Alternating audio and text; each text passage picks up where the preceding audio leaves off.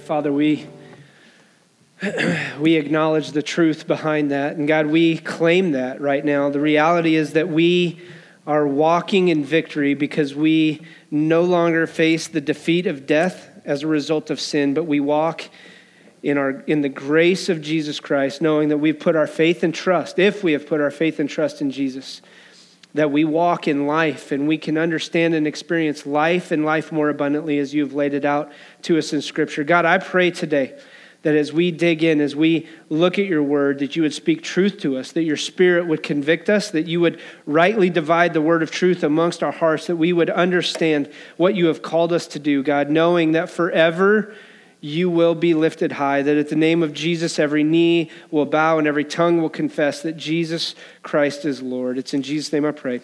Amen. Um, you can have a seat as you do. Uh, I'm going to ask you to turn to Titus chapter 2. Um, and I'm excited to continue our series. And I want to, first of all, uh, encourage you and thank you for coming out last week. Uh, we figured roughly about 50 people showed up for our, our Impact Independence from our church. There were 131 total from the two churches. It was awesome to serve with another church, number one. Number two, it's awesome to see that we're on the same team, unlike today um, where so many of you are on the wrong side of the railroad tracks as everybody else wants to stone me. I'm just joking. hey, uh, it, it's great to know that we can come together as churches uh, and work together, realizing that we have one goal, one accomplishment, and that's to see people come to Jesus and to see our community transformed by the truth of the gospel. So if you have your Bibles, Titus chapter 2, uh, I'm going to read it. You don't have to stand, or, well, actually, let's go ahead and stand. I know it's just 15 verses. Uh, we're doing all of Titus 2. So you better pray that I speak fast so you can get home in time for the Chiefs game. But if we're divided, just or if we're a little long, you're just gonna have to forgive me. Uh, but listen, Titus chapter two, we have a lot to cover and a little time to unpack it. Listen to what he says: You must teach what is in accord with sound doctrine. Teach the older men to be temperate, worthy of respect, self-controlled, and sound in faith, in love and endurance. Likewise, teach the older women to be reverent in the way they live, not to be slanderers or addicted to much wine, but to teach what is good then they can train the younger women to love their husbands and children, to be self controlled and pure, to be busy at home and to be kind, to be subject to their husbands so that no one will malign the word of God. Similarly, encourage the young men to be self controlled in everything. Set them example by doing what is good. In your teaching, show integrity, seriousness, soundness of speech that cannot be condemned, so that those who oppose you may be ashamed because they have nothing bad to say about us.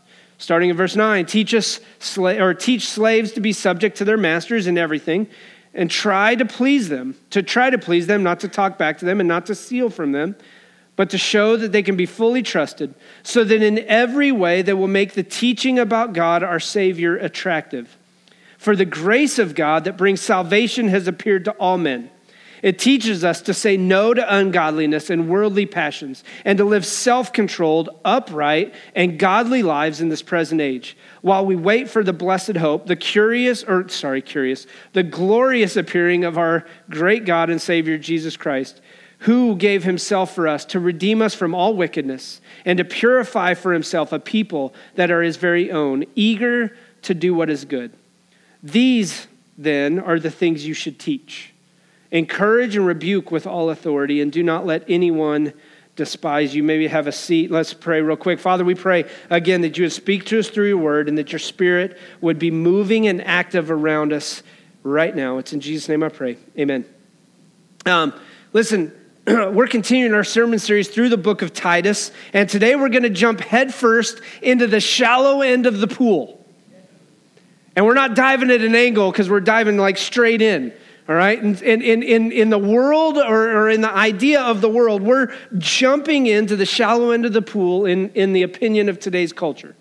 In other words, we're going to address some things today that are going to be things that we have to deal with as a result of what Titus was facing. If you remember anything about the book of Titus, Titus stays at Crete. Paul told him, Hey, I need you to stay at Crete. I need you to appoint elders. And then remember this I want you to teach sound doctrine. He lays this out and he says, The reason why I want you to teach this sound doctrine that we see in chapter 2, verse 1 is because if you remember in the beginning parts, in, at the end of chapter 1, There were people who were in it for themselves. In other words, they were in it for money. It says that in verse 16, they claim to know God, but by their actions, they deny Him. They're detestable, they're disobedient, and they're unfit for doing anything good. And these were people that had crept into leadership positions and teachings within the church. They were teachers. And Paul basically says, look, they're, they're teaching false things. As a matter of fact, if you were on Facebook at all this week and you follow any sort of Christian things or Christian ideology and thoughts and processes and things like that, you'll understand that Benny Hinn, any of you have been watching Benny Hinn or had watched Benny Hinn in the past, Benny Hinn came out this week on his show and called him his own self out. He confessed to teaching a prosperity gospel and says point blank, I have been called on the carpet. I have been addressed by individuals, and I am confessing before you that what I taught was false. Completely floored me, as well as I think most other people who used to follow, because he says, if somebody preaches to you that you need to give $1,000 to receive the blessing of God, that's a complete heresy. And I went, oh, who possessed you? That's my thought process.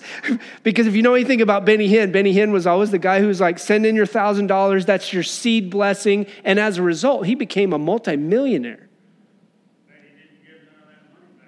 And he may not. I don't know. We'll let God deal with that at that point, all right? But what I'm saying is, when we get to the sound doctrine aspect, you have to begin to understand that there are people who have risen up within church circles that teach things that don't line up with what Scripture says. And so we begin to understand that we have to be impacted by scripture more than anything else. And what I want to say today is this that the church today, in my opinion, has been more impacted and shaped by secular culture more than it has been shaped by sacred scripture in many things.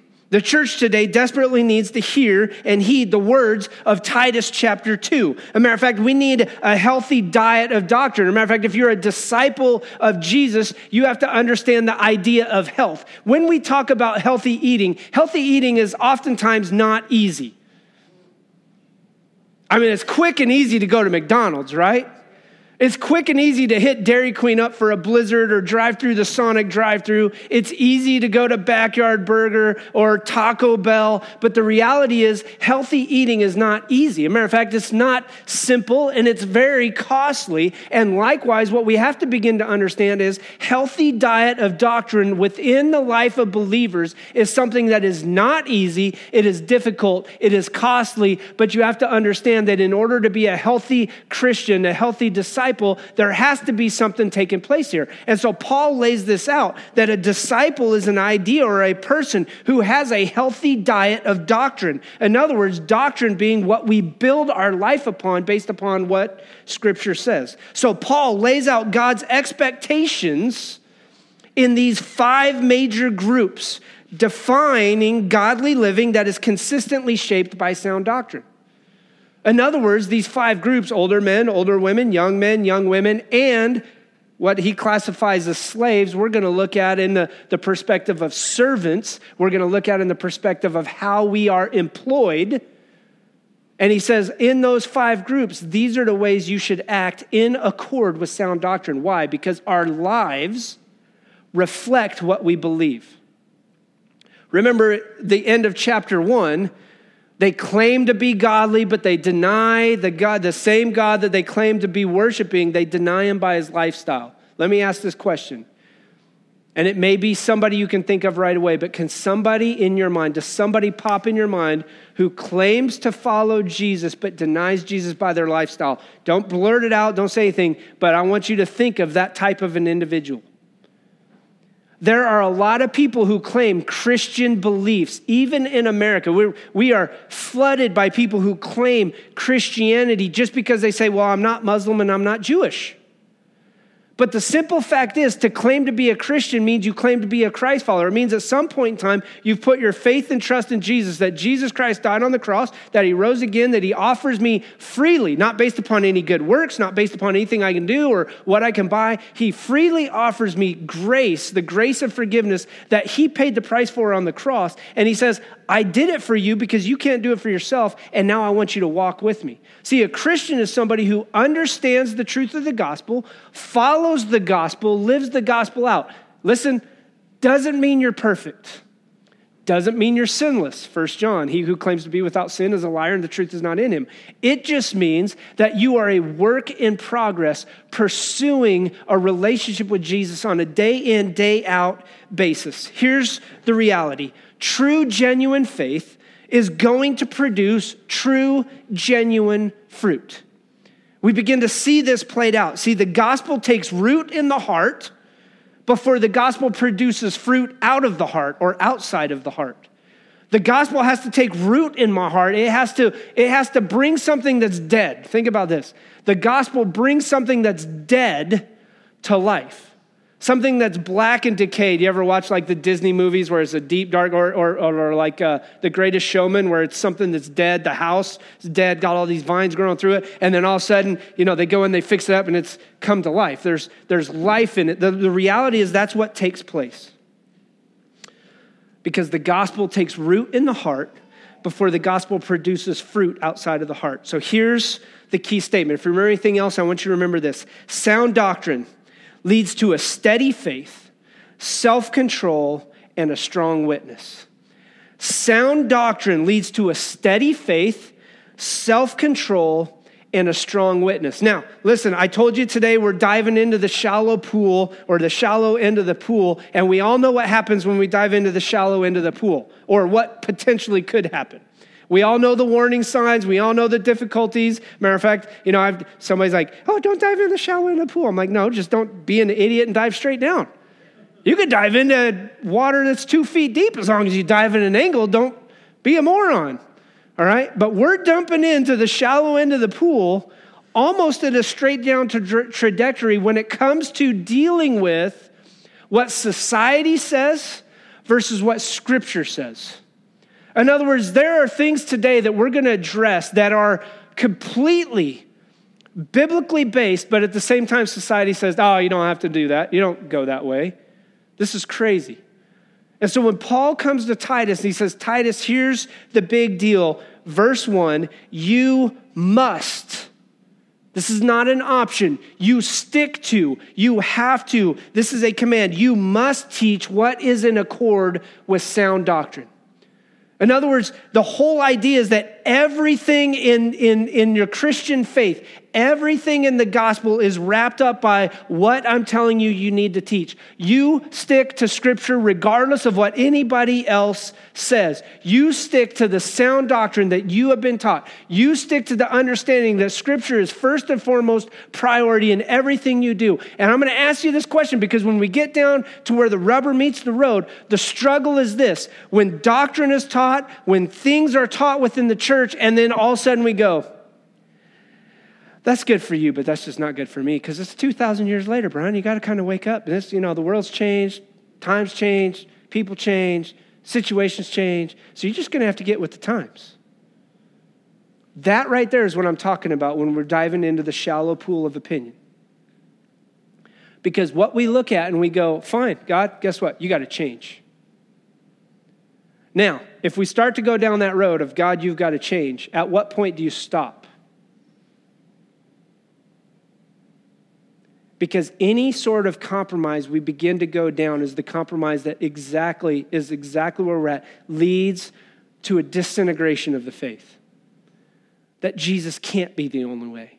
That Jesus would never expect me to live like that. That Jesus, you know, come on, Brian, you, you, you know, it's just not going to happen.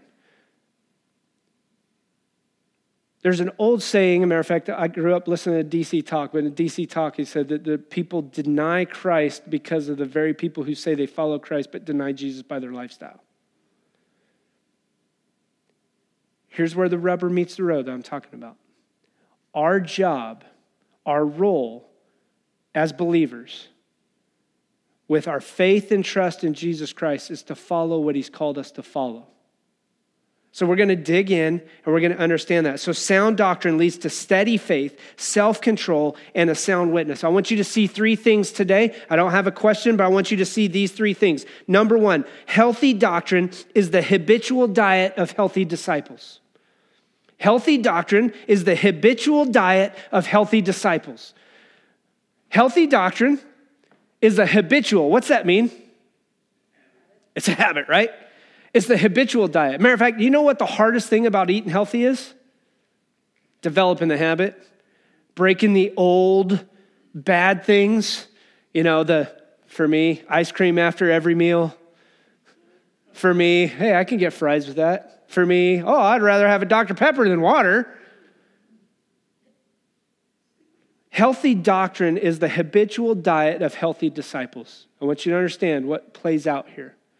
That means that in my relationship with God, that I have to take in scripture first and foremost. Healthy doctrine is the habitual diet. That means I can't go without it. I need it. It's a habit. It's something I have formed. It's something I get up. It's, it's one of those things that when I get up, I just go and do it. Or maybe it's when you go to bed, or maybe it's when you get home. I know some people are like, man, I get up at two o'clock in the morning or three o'clock in the morning. I am not reading scripture at two o'clock in the morning because number one, I won't pay attention. Number two, I'll fall asleep. I understand that, completely understand that. My question is Are you habitually taking in God's word on a weekly basis, or do you just kind of let it, or a daily basis, or you just let it go? See, after warning about the false teaching, Paul comes to this point to challenge Titus to teach sound doctrine. And what I put in, into my life, what I put into my body affects how I live. A healthy diet contributes to a healthy life. You can't argue about that. Now, don't get me wrong, it's nice to splurge. But if I want to be a strong believer, and here's where I say where the rubber meets the road the reason why I believe we have so many half hearted, half committed, weak, struggling, dealing with difficulty Christians is because the simple fact is we don't have a healthy diet of habitually taking in God's word. That's why we deal with so many of the difficulties we face. You know, the, the hardest thing to realize is most people think, oh, if I put my faith and trust in Jesus Christ, that means I'll never have any issues or problems. At which point I say, yeah, you might want to read the New Testament. Because the early believers, they were persecuted. The early believers, they lost jobs. The early believers, their families were killed. The early believers, it cost them everything to follow Jesus. Healthy doctrine is the habitual diet of healthy disciples. Listen to again what he says, and I'm going to jump into what it means. He says, Teach the older men to be temperate, worthy of respect self controlled, sound in faith, in love, and in endurance. See, Paul is encouraging Titus after reminding him that people will claim to know God, but by their actions they'll deny him. He's trying to say, here's what I want you to understand. In order to grow a church, in order to grow as individuals, in order for the church to be something that impacts culture and impacts community, then we have to stick to what is sound, what is healthy, what is biblical. And, and here's what I want you to begin to understand teach the older men to be temperate. Now, while we understand the focus is towards an age thing, I want to encourage you with this it's not just an age thing, it may be a maturity thing. The simple fact is that there are people who have been in church for 40, 50, 60, 70 years in some places that are still acting like infants or children because it's not about their way. They don't get their preference. They throw a little temper tantrum. You ever seen a toddler in a high chair? You know, I used that illustration about a year ago where a toddler's in a high chair and they start throwing their food. I don't want it. You're like, what are you doing? I'm going to beat the crud out of you. You keep throwing it. No, not really. Like, why are you throwing food? What the heck's wrong with it? And the kid's like, I just don't want it. Get off my high chair. But that's how people act sometimes. Fine, I'll, I'll show you. I just won't give. How you like that? Healthy doctrine is the habitual diet of healthy disciples. So listen to what he says. I want you to understand it's not just an age thing, even though he's addressing the age thing, it's a maturity thing. And the reason why I bring up the maturity thing is because that's what happens. God wants to take you from where you're at to where you should be. In other words, where if you were to identify where you're at now spiritually in a relationship with him, maybe you're maybe you're an infant, maybe you're a child, maybe you're an adolescent, maybe you're a teenager, maybe you're somebody who would say right now, you know what? I'm not even at the table because I don't believe yet or I haven't put my faith and trust in Jesus. But here's what I want you to begin to understand. If you're in the same place next year as you are now, what that would tell you is, especially if you're a believer, you're not taking in a healthy diet, habitually healthy diet of doctrine, God's word. That you're sitting there. You're not flourishing, you're not thriving, you're not even experiencing Jesus on a daily basis. So I want to go over quickly these three or uh, five areas real quick. Number one, older men. We need, and, and I'm, I'm just going to throw this out there. We need more and more of these men in our churches. Period. Point blank. We need men who will rise to the occasion, who will be wise in decision making, who will be careful when they're making judgments, who will lead the way with their families in the gospel. Listen to what he says teach older men to be temperate, this whole idea is this wise in decision making and careful when making judgments. That I'm going to be temperate in what I do. Not just temperate, but worthy of respect. We need men who are going to be worthy of respect, who go after what is noble, morally valuable, and worthy. Matter of fact, I'm just going to throw this out there because everybody kind of wanted to stone Vice President Mike Pence because he followed the Billy Graham rule. But in today's sexually charged, sexually explicit, the problem with all the sexual immorality and the sexual uh, uh, abuse that has taken place, it is wise for men not to meet with women by yourselves, period, unless it's your wife. I don't know, give a crud where you're at politically. You got a problem with me not meeting with you as a woman because I'm a man and you say, well, that's on you. No, no, it is. It is on me. You're right. And the reason I do that is because I think it's above reproach. Number one, I want to defend and protect my marriage all the time with my wife. Number two, I don't care what you think. I really could care less.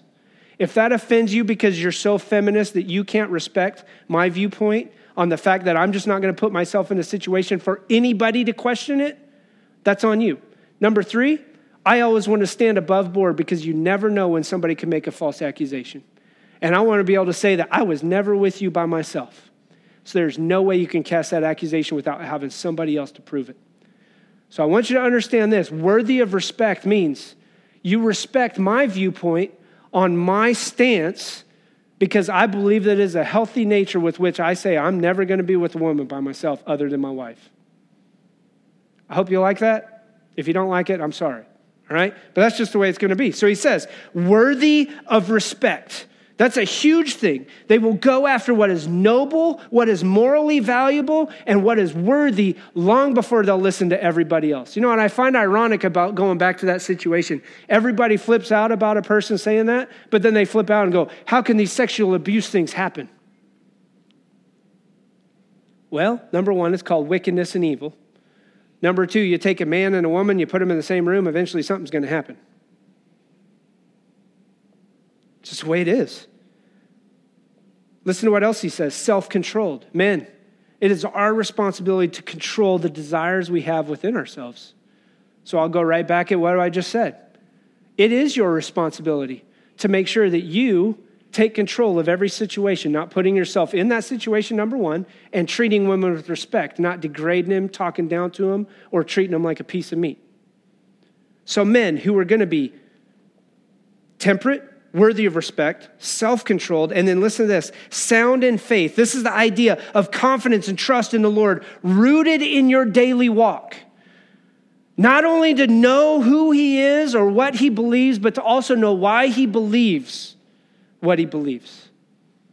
Self controlled, temperate, sound in faith, and then listen, in love and in endurance. This idea of having love and patience and enduring till the end. Listen, I, I know without a doubt one of the hardest things, and ladies, I'm not trying to degrade you or anything else. One of the hardest things to do is to be a man in the world and follow Jesus, and at the same time love your family and lead them in a way that says, we're going the complete opposite way.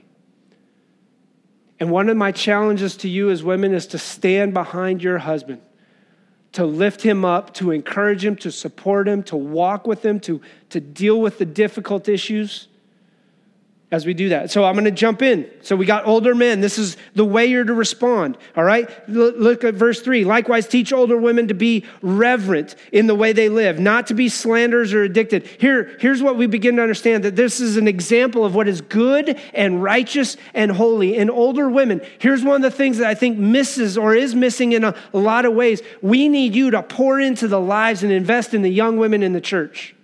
That's not an option. It's not a, well, I just don't think I have anything to offer. You have everything to offer. If you've been a believer for a long time, if you've been married for a while, you have everything under the sun to offer our younger women. Everything. They can learn from you. They can learn graciousness. They can learn hosting. They can learn, they can learn how to treat their husband, how to treat their kids, how to provide for things like that. There are all kinds of things that take place, but I also want you to understand this is what we need. The church needs more Titus 2 women, T2 women. Remember, we could throw that. We need more T2 men. We need more T2 women. We need more T2 young men, and we need more Titus 2 young women. This is a simple fact. That's what we need. We need more and more of this to take place. See, here's the other thing it says it says to be reverent in the way they live. In other words, to respond to God in a reverential, expecting way, knowing that He wants to talk to me. Number two is this this is what He says to not be slanderers. Now, the word there is this. I find it very interesting. Do you know what the word there is in the slandering word? It's diablos. Anybody know what word we get from diablos? Huh? The devil. In other words, a woman is not to be devilish with her tongue. Now, I think that's all the way around. I'm not just going to point at you women, all right? Everybody should watch the way we speak because out of the overflow of the heart, the mouth speaks. But the idea is, is that we're not slanderous in the way we speak. In other words, we don't use our tongue in a devilish way to undercut and undermine. It's funny. So, growing up, uh, we would have large sleepovers, like at my house. Like for my 16th birthday, we had like 10 guys. Like, yeah. And Sarah's like, uh uh-uh. uh. Nothing good comes out of more than three girls in a house at a time. And I'm like, why not? She's like, you know how girls talk? Nope. No, I don't, because I'm not one of them. you know? And so I'm just throwing this out there. If that's the case in the teenage children phase, I'm sure it's the case oftentimes in the adult phase that women, maybe you use the tongue in a devilish, slanderous way. Maybe it's a confidence thing, I don't know. But the idea here is that we teach each other not to be slanderers or, listen, to be addicted to much wine, but to teach what is good, what is right, what is noble. When she speaks, matter of fact, if you go to Proverbs chapter 31, there's a beautiful thing about how women are, are, are adorned, a beautiful woman, a woman of, of God. But when she speaks, she speaks the truth in love and in grace, and she will always stand on that. So, this is the idea. Listen, here's the other thing, and, and, and as it goes on, we're going to deal with kind of older women and younger women together. But listen what it says. Then they can train the younger women to love their husbands. Listen, we need you older women to step in and show our younger ladies how to love their husbands. And I'm not, listen, older men, I think it's responsibility to also teach younger men, but I want you to understand this. If our divorce rate is so high, if the fact that we have so many people cheating on each other in this world, we need older women to show us by example and with great grace how to love or how our younger women can love their husbands. Now, there's going to be some pushback here, okay? But I want you to begin to understand and listen to what he says. He says, Then they can train younger women to love their husbands and children, to be self controlled and pure, and to be busy at home. Now, before you go, oh, there you go, there's the slavery issue. You're forcing us into the home. Hold on a second, all right? Go to Proverbs 31 read Proverbs 31. Matter of fact, I'm going to jump over there just real quick, and I want to I want to just explain a couple of things that take place in Proverbs 31. Because a lot of times people go, see, it's the role, you know, going the old school way. It's the role of the wife, you take care of the house, all right? She takes care of everything at the home. Now, husbands, I want to be very clear. There are a lot of things that for some reason, maybe it's ego, maybe it's chauvinism, but you have usurped or handed off authority to your wife when that was never the intended case. Listen to what she says in, in Proverbs 31 A wife of noble character, who can find?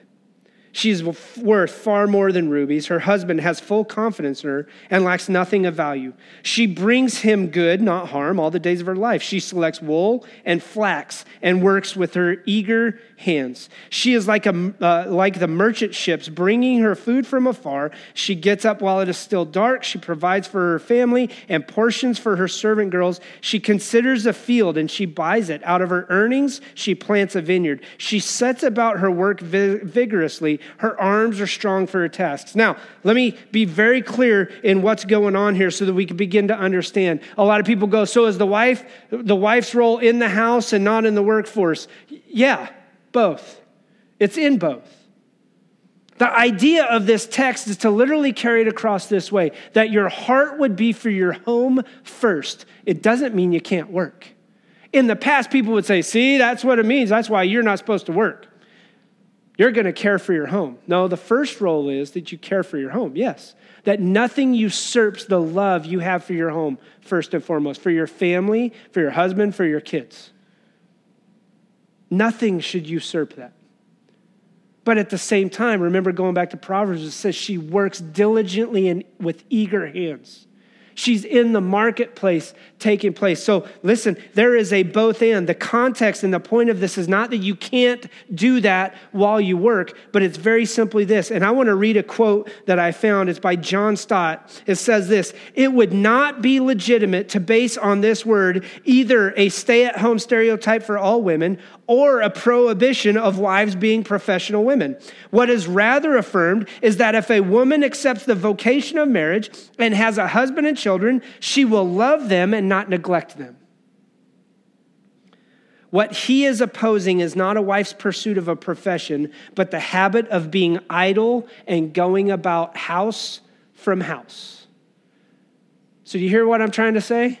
It's not a subservient role. It means that women can be out in the workforce and be professionals. They can also be stay-at-home moms. That's up to your decision and up to your choice, but the simple fact is is your heart driven for your home? Do you love your husband? Do you take care of your kids? Are you taking care of those things? That's what it says for the older men or older women to teach the younger women.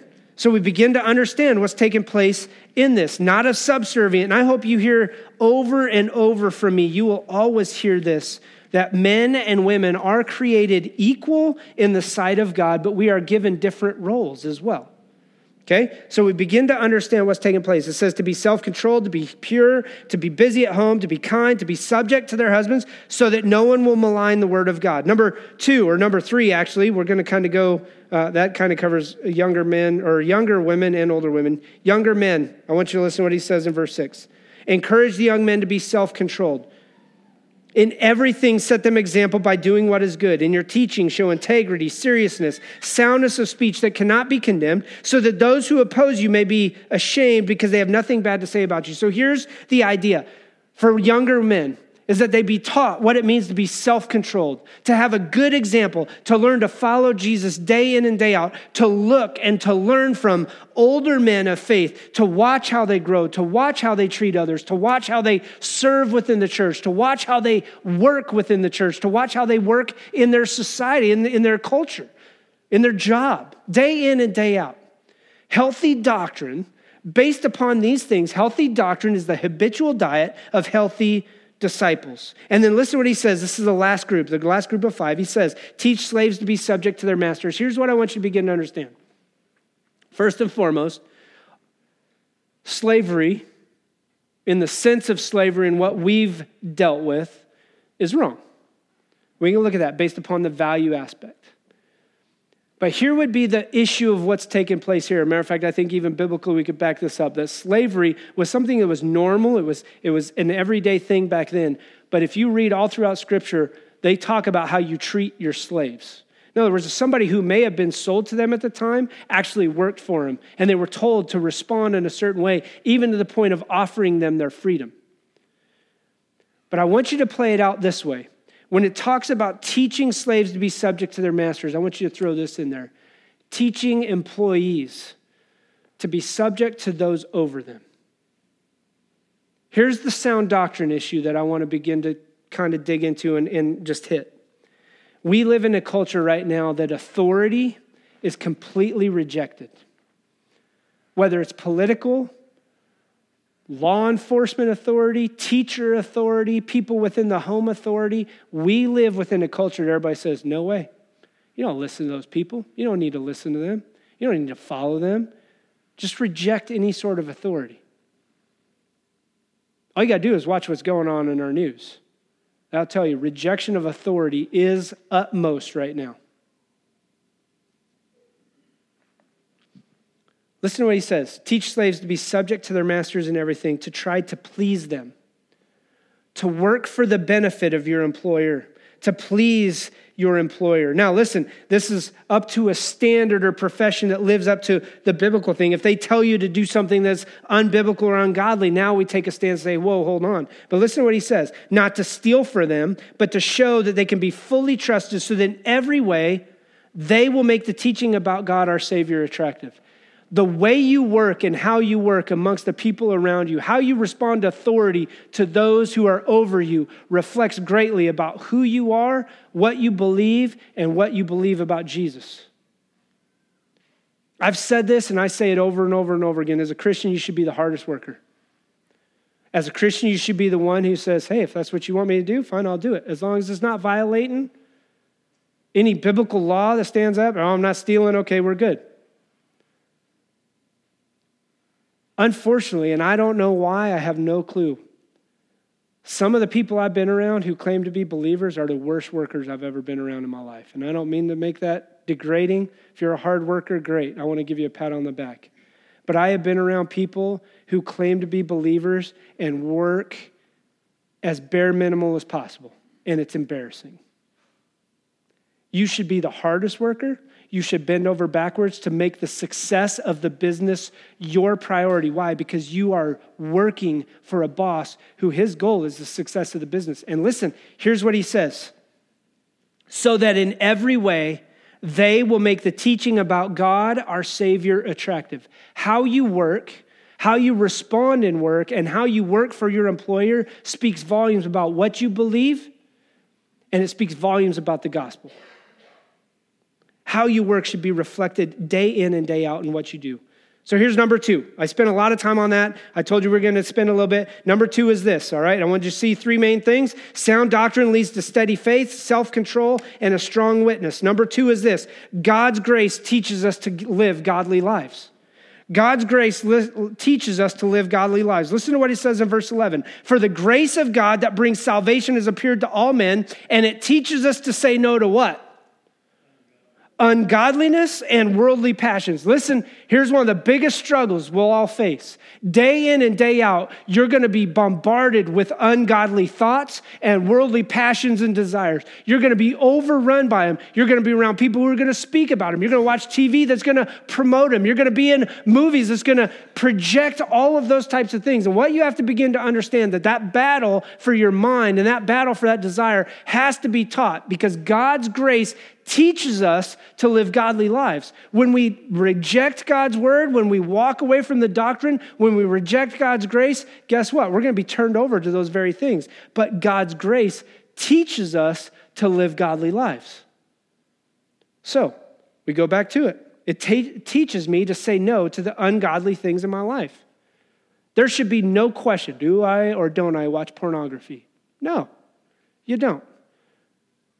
Do I or don't I steal from this person? Do I or don't I work hard? Do I or don't I name it up there, throw it up there? God's grace should always teach us to live godly lives that reflect Him, to say no to the worldly desires, to say no to the worldly passions, to not follow those things. We have to begin to understand what takes place. See, salvation is a wonderful doctrine that is badly misunderstood, especially as it relates to our understanding of the work of Christ. And here's how I want to lay it out it's not popular today to claim that Jesus is the only way or that you can do nothing to earn God's grace. Everybody wants to say, hey, hey, hold on a second. Jesus can't be the only way. There's got to be multiple ways to God. If there were multiple ways to God, why would Jesus have to die on the cross? Nobody ever has a good answer for that. If there were multiple ways to God without Jesus, why would Jesus even be obedient to die on the cross in the first place? There are not multiple ways to God. There's one way, based upon Scripture. Remember, a healthy diet of doctrine habitually leads to healthy disciples. Based on Scripture, there is one way. Direct quote from Jesus I am the way, the truth, and the life. No one comes to the Father except through me. A direct quote from Jesus. Now, I've been around multiple people who say, Man, I love Jesus' teaching, but I'm just not so sure that he's the only way. If you love Jesus' teaching and you deny the very words he says, you don't love Jesus' teaching. That's a contradiction.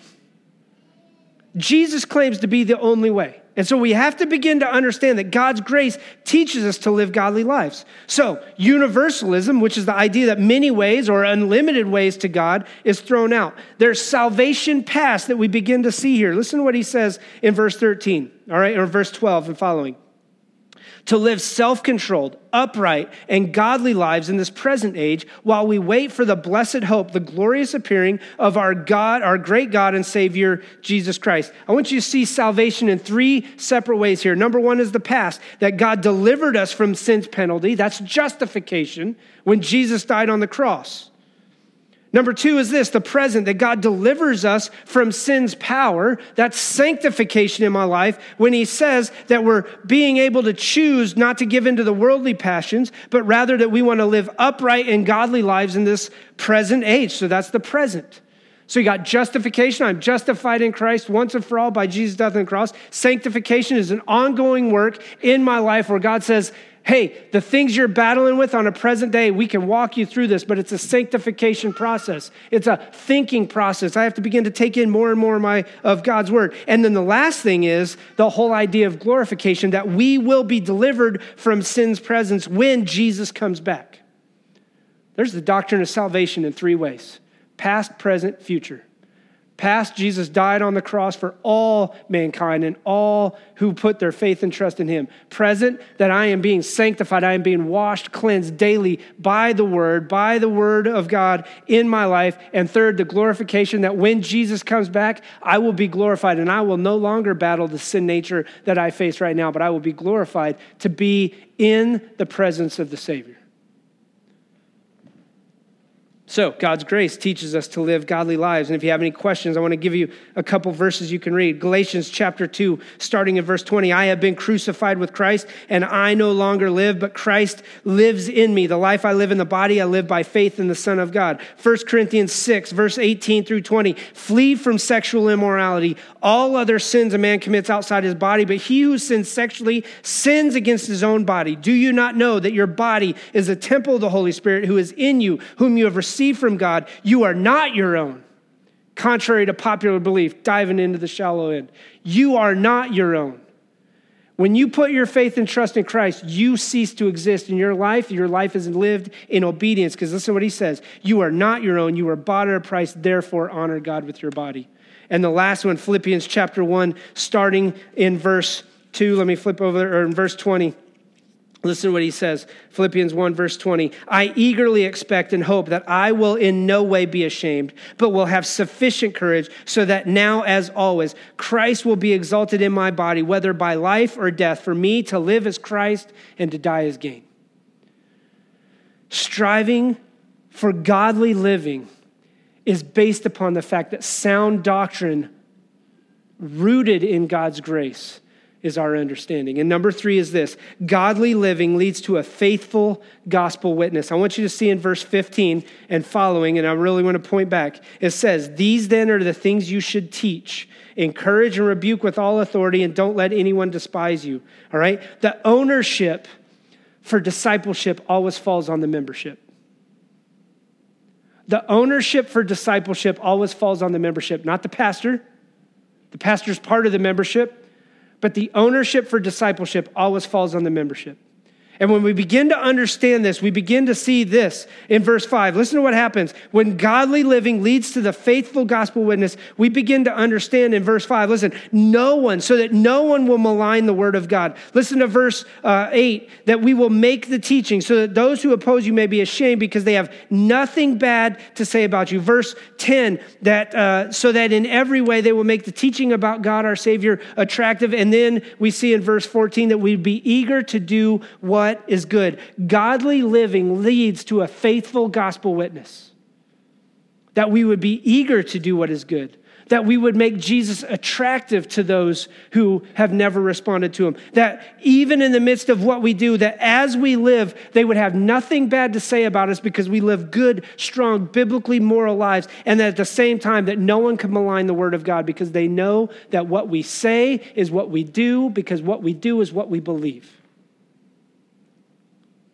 So we have to begin to understand that sound doctrine leads to a steady faith, it leads to self control, and it leads to a strong witness. When the church is built upon sound doctrine, then we can understand and know everything that God has for us. See, the reality is everyone is in the game. No one is excluded. No one's sitting on the sideline. No one's just being fans. But everyone, every believer, every disciple, every member should have ownership for discipleship. I want to leave you with this, and this is how we're going to close. Listen to Martin Luther and what he says I live as though Christ died yesterday, rose again today, and is coming tomorrow. So, my question when we get to this is this is your life a gospel proclamation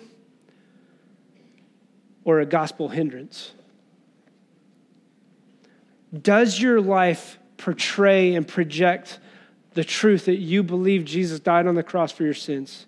That you believe everyone was created in God's image, that everybody has value and purpose and meaning, that everything I do, whether in works, in deeds, in actions, and what I say, speaks volumes about who Jesus is?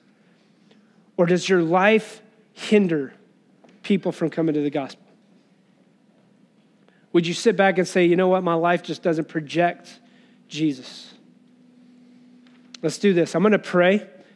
As I pray, here's what I want to do just as you're sitting. I'm going to have the ushers come forward. We're going to do the offering here as soon as I get done praying. So we're going to do the offering, all right? And then we're going to close with this song. If you've never put your faith and trust in Jesus Christ, here's what I want to encourage you with is this in order to live a sound life, in order to be built upon and, and to be able to be effective, to walk, to stand against the storms and everything else, first and foremost, your relationship with Jesus has to be nailed down. And then from there, you need to begin to grow. And we're going to start to lay that out over the next couple weeks of how you can do it. But here's what we did today is you leave, we got this new Foundations New Testament scripture reading, all right? On this, it's an hour, it's not an hour, sorry. It's a chapter a day. Look at it, five minutes. Five minutes. Chapter a day. Inside, some of you have never done this. Inside is what we're calling a Hear Journal, and we're going to ask you to commit it. Go out to Walmart. I don't care what you do. Go buy a Moleskine, buy a spiral notebook. I don't care. But we're going to ask you to continue to commit to growing in your relationship by doing what we call a Hear Journal. The simple fact is, we got a lot of believers who are very shallow in the faith. We don't know. We can't build our lives upon the doctrine that God has given us because we don't know God's word. And so you'll see very self explanatory, and I'm going to explain this more over the next couple weeks to get you into it. But if you go home and read this, it's very simple. I'm not asking you to do a Dear Diary entry. This is between you and God. You're not going to share it with anybody else, but you're going to begin to take notes on what you read. You're going to begin to try and apply it to your life so that you can grow. That's why we went with an hour. I believe it's better, a chapter. I believe it's better for you to do one chapter and understand it and apply it than to read four chapters and walk away going, I have no clue what I read. So we're going to ask you as you go, if you didn't get one in your bulletin, grab these as you're on your way out. So I'm going to have the ushers come forward. We're going to pray. We're going to do offering. As soon as offering's done, we just go, you guys can get started. As soon as the offering plate passes you, you can stand up where you're at. We're going to close with this song. Father, we thank you for the fact that you've called us to a higher standard. We know that you are making us a royal priesthood, a holy nation. We know that we cannot settle for what the world says is okay, but you've called us to a higher standard. So, God, I pray today that maybe there's somebody here who's never put their faith and trust in Jesus, and they say, That's me. Maybe there's somebody today who wants to make this church their home, and they say, I want to commit to becoming a member. Maybe today it's just somebody who says, You know what? I have been playing the game for far too long, and I need to be obedient. We pray today that you would work. We pray today that you would use this offering to benefit your kingdom. It's in Jesus' name I pray.